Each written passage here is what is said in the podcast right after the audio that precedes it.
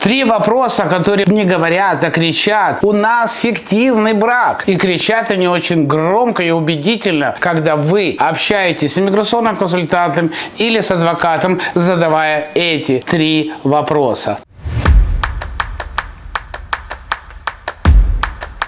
С вами Вадим Печерский, миграционный консультант и руководитель паспортно-визового агентства Rush In Documentation Center. 29 лет мы специализируемся в семейной миграции, но в последнее время поток иммигрантов хлынул на территорию США. Это люди из Казахстана, Узбекистана, Туркменистана, разных станов, России, Украина, Беларусь. И эти люди приезжают сюда со своим менталитетом, со своими правилами, жизненными убеждениями, принципами. И вот они хотят легализоваться по той или иной причине. Но мы сегодня поговорим поговорим о получении грин-карты через брак. Итак, три вопроса, которые кричат у нас фиктивный брак. И чем это чревато? Вопрос номер один. А нам необходимо жить вместе? Задает вопрос девушка, которая планирует расписаться с гражданином США и обращается к адвокату или миграционному консультанту за оформлением документов на получение грин-карты. Этот вопрос сам по себе несет информацию, что у вас возможно фиктивный брак. Есть определенные обстоятельства, в результате которых два человека не живут вместе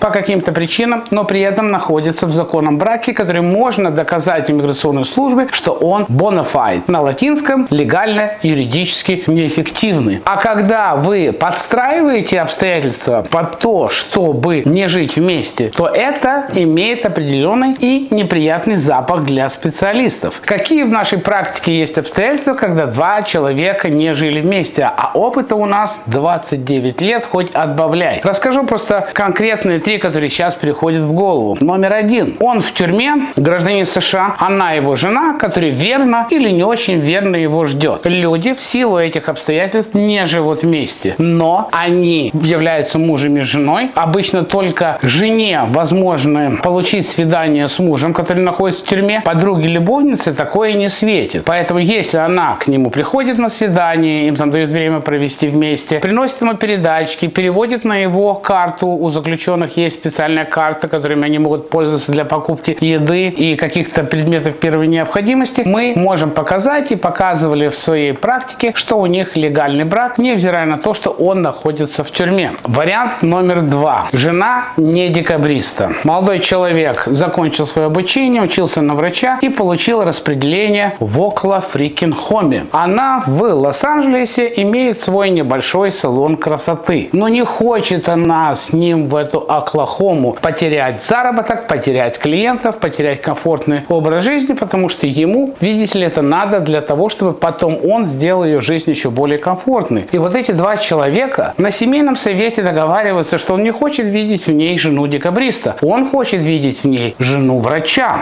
И они живут на два дома. Он прописывает ее по практике там у себя себя где-то в договор на аренду, она прописывает его у себя в договор на аренде, у них совместные банковские счета, они ездят и встречаются и видятся с той периодичностью, которая позволяет рабочее расписание и финансовая ситуация. Проблем в таких случаях у нас не было никогда с одобрением этого статуса. Третий очень живописный вариант. Режиссер, очень известный в Америке в прошлом, и в прошлом известная очень актриса из России, заключает брак. И вот они показывают документы, что они не живут вместе, ни одного дня. У него дом в Малибу, в котором она ни одного дня не была, просто даже посмотреть не приходила. Он ей покупает квартиру в Беверли-Хиллз, в которой он никогда не был. Он оплачивает аренду ее мамы, он оплачивает школу ее сына. И для занятия любовью они арендуют квартиру в западном Голливуде, еще в одном районе Лос-Анджелеса. И все это честно объясняется на собеседовании, когда показывается вот такая простыня его финансовой ответственности за нее и всю ее, ее родню. Вопрос офицер задал один. Почему вы не живете вместе? На что он, как гражданин США, отвечает, что вы знаете, это мой четвертый брак, и я сделал жизненные выводы, что все, что может испортить брак, это суета, быт и нахождение в одном пространстве. Мы встречаемся, когда нам это приятно, когда мы оба это хотим, а не потому, что нам некуда идти. Офицер развел руками, сказал, что я вам завидую во всех отношениях и выдал грин-карту. Вот эти случаи, где убеждения, обстоятельства помогают людям объяснить, почему вот в их конкретной э, карте жизни, в их модели супружеской жизни, она у них так. Но когда вы спрашиваете адвоката, можно ли нам жить раздельно, ну задайте этот вопрос психологу, задайте этот вопрос священнику. Все-таки будет меньше негативного эффекта. Вопрос номер два. Правда ли это, что в случае негативного исхода нашего иммиграционного дела мы можем получить тюремные сроки, иммигрант депортацию, муж гражданин США заключению в тюрьму и еще и 200 тысяч штраф. То есть вы даете посыл иммиграционному специалисту, что вас беспокоит, что будет в том случае, если вы нарушаете закон, потому что этот момент только относится к фиктивным бракам. Он не относится к, если у вас не сложилось, если вы не соответствуете характерам, если что-либо еще как-то пошло у вас в жизни не так. Речь идет об умысле и нарушении закона. И вот вы задаете этот вопрос вашему адвокату. Не удивляйтесь, что адвокат в лучшем случае не захочет иметь с вами дело. Ну и третий вопрос из этого букета. Обычно они идут букетом. Когда нам можно разводиться? Спрашивает с трепетом гражданин США, который только что расписался и пришел на оформление документов по браку. Мы говорим о том, когда ему можно разводиться. Ну что я, или адвокат, священник, или психолог, или семейный консультант, это что за вопрос вообще? Когда нам можно разводиться? Да когда не сможете терпеть друг друга, тогда и разводись. Ну, естественно, это все происходит в мыслях. Теперь возможные последствия вот таких букетов. Первое, понятно, все знают, что в чужой монастырь со своим уставом не соваться. Поэтому нужно немножко, хотя бы чуть-чуть в общем, изучить правила общения, менталитет и профессионального общения с, со специалистами по интересующей вас теме. От того, что они говорят на одном с вами языке, это не значит, что они думают с вами.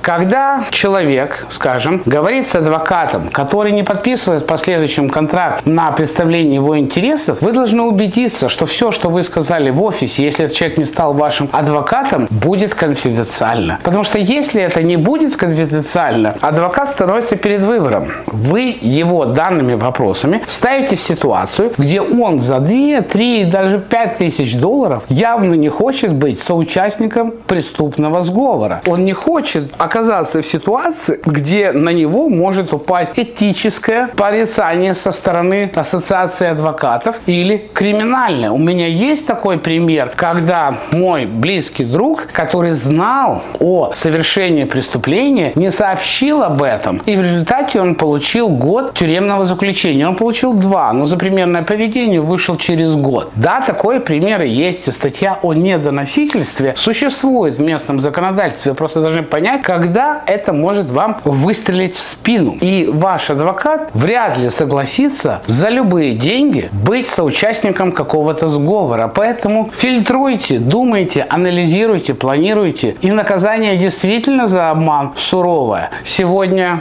не новость о том, что гражданство забирают. Уже несколько тысяч человек только за последние несколько лет потеряли гражданство США. Вроде бы кажется, что вот она цель получения гражданства, но нарушение закона не имеет момента, что получив гражданство, вы получаете индульгенцию и больше не отвечаете за совершенные преступления. А отнюдь, если вы получили гражданство в результате обмана, подлога, у вас его заберут со всеми последствиями, которые можно только себе предположить. Вот этой банальной, но, по-моему, важной информацией мне хотелось с вами поделиться. Совет да любовь.